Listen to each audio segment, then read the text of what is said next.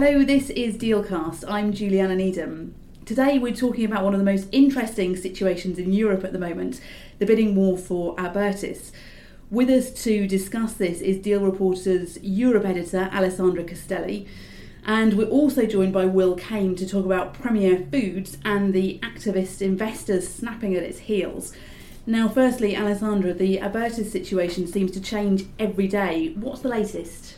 So yeah, we have two offers on the table. One is uh, from the Italian company Atlantia, and the other one is a counterbid uh, from the German construction company Hochtief. And uh, while Atlantia and Abertis are, they seem very complementary because uh, they are both active uh, in the toll roads sector.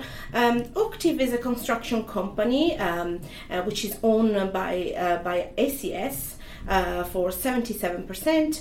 Um, and the combination, uh, anyway, of uh, Hochtief and Abertis uh, is uh, estimated at generating um, a total of synergies between 6 and 8 billion euros in the next two years. So while though the Atlantia offer um, has already received the approval by the Spanish market regulator CNMV, and also by the European Commission, Still needs to um, get approval by the market regulator and still needs to file uh, with the competition regulator. So there is still a, a way to uh, to go before seeing actually um, the, the overall outcome of the overall situation.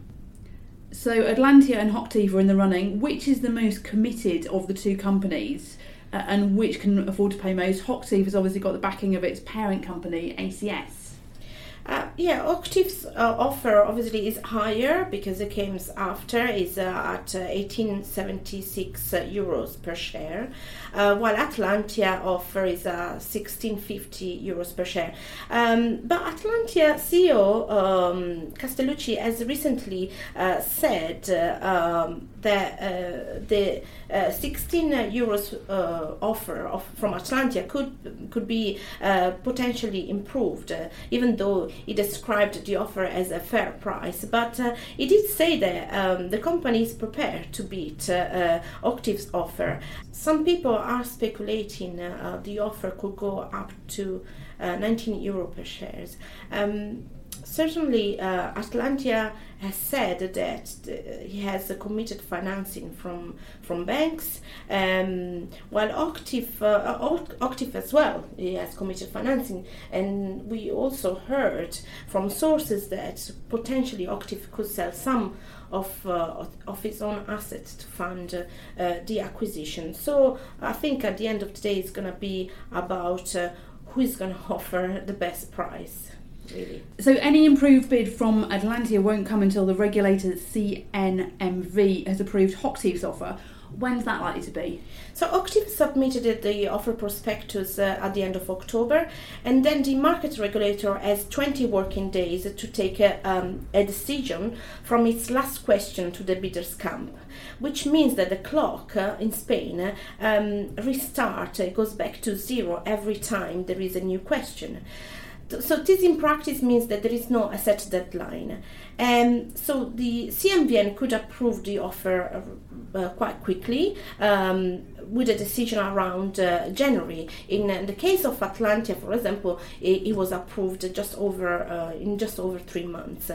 Um, what's going to happen after is that uh, is is really up to Atlantia. Whether Atlantia wants to wait for the CMVN to approve uh, Hochtief offer before uh, improving his bid, or uh, if uh, um, if we want if we want to wait for a, so-called sealed en- envelope round at the end of the offer period because now the timetable of the two offers are aligned. Once the regulators approved Hochtief's offer, could Atlantia um, would Atlantia's new offer should they make one then have to go back to the regulator? Yes, they would need to, but that would be like a quite quicker process. It would be much quicker than uh, when they filed the, the offer prospectus. Because they've already approved the original offer. Exactly. Okay, so one to keep an eye on. Thanks, Alessandra. Now, coming to you, Will.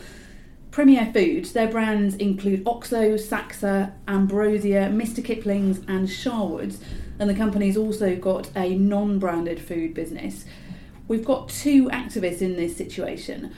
Firstly, can you explain why Premier Food shares are doing so well after the half year results? They're up around 8%. That's right, and it was a pretty good first half uh, from Premier Foods after they reported some disappointing first quarter numbers. So there's a bit of surprise that they've managed to turn around their performance so much in the second quarter. We think Premier Foods is an interesting special situation for a couple of reasons. First of all, there's activist involvement. Oasis has an investment in Premier and they're committed to buying more shares before March uh, 2018. There's also Cape Wrath, which is another investor which has taken a position.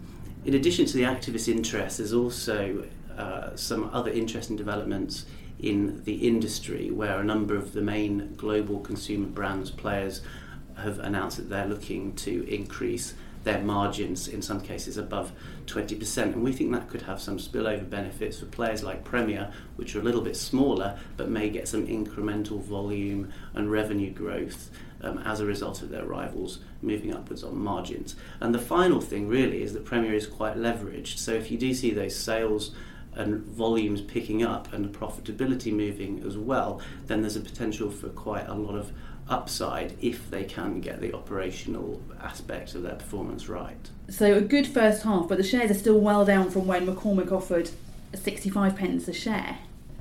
That's right, and that 65 pence a share in hindsight looked like a great offer because they're around about 40 pence today.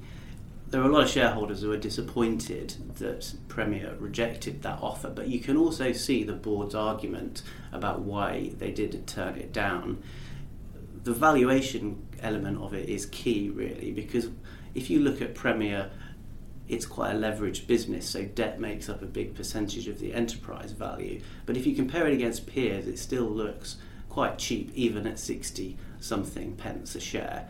So, on valuation, you can see why they may not have been interested in that 65 pence, particularly if they feel they can complete turnaround and secure the value they see in the business for the existing investors. So, is there a, a prospect of another bid? We think a takeover looks off the table in the near term. One of the reasons that we think that is because we've looked at some of the margins of Premier Foods consumer staples peer groups, and the surprising thing really is that Premier Foods has quite high margins, kind of at the low end of the consumer brands kind of spectrum of companies around the levels of companies which you would say might have much better brands than Premier, like Danone and even Mondelez, and it also has EBITDA margins which are not far shy of Unilever. So Premier has quite high margins already. McCormick up around 19% around the time that they were making the offer, and Premier at close to 17. There's not a huge amount of uplift that they could deliver just by bringing Premier's margins towards their own. So they, they may have been a little reluctant to offer much more than the 65 pence a share. And seeing as there aren't great opportunities to raise margins in Premier um, at the moment, it might take a while before those industry developments kind of run their course. Rivals move to higher margins, and then perhaps Premier starts looking a little bit more interesting. We've got two activists invested here. What opportunities do they see?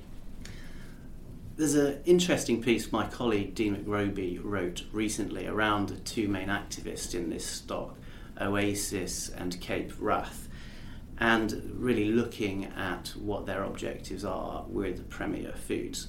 Now, clearly, both of them are not going to be disappointed if a bidder comes in and there's a new takeover offer where they can make a quick return on their investment. But I think one of the interesting things that was highlighted in that piece is that both activists and Cape Wrath in particular are talking a little bit about operational performance now as well. It's moved beyond just being a pure takeover target. And I think that's particularly interesting if we look at it in the context of those industry developments around margins that we looked at earlier. Because what Cape Wrath is really saying is that Premier is prioritising profit margins above perhaps marketing in the business. And so the opportunity here is as those rivals move up on margins, and to an extent, their margins are going to be driven slightly by price increases on their products. Premier's own brands within the verticals where it competes is potentially going to become a little bit more competitive against them. And as we said earlier, it's has the potential to drive that volume growth, the top line growth, and the profit, which then kind of creates that virtuous cycle you want in a consumer goods business where you can also then up your marketing spending and create additional volume growth on top. Great, thanks, Will. Thanks, Alessandra, and thank you for listening.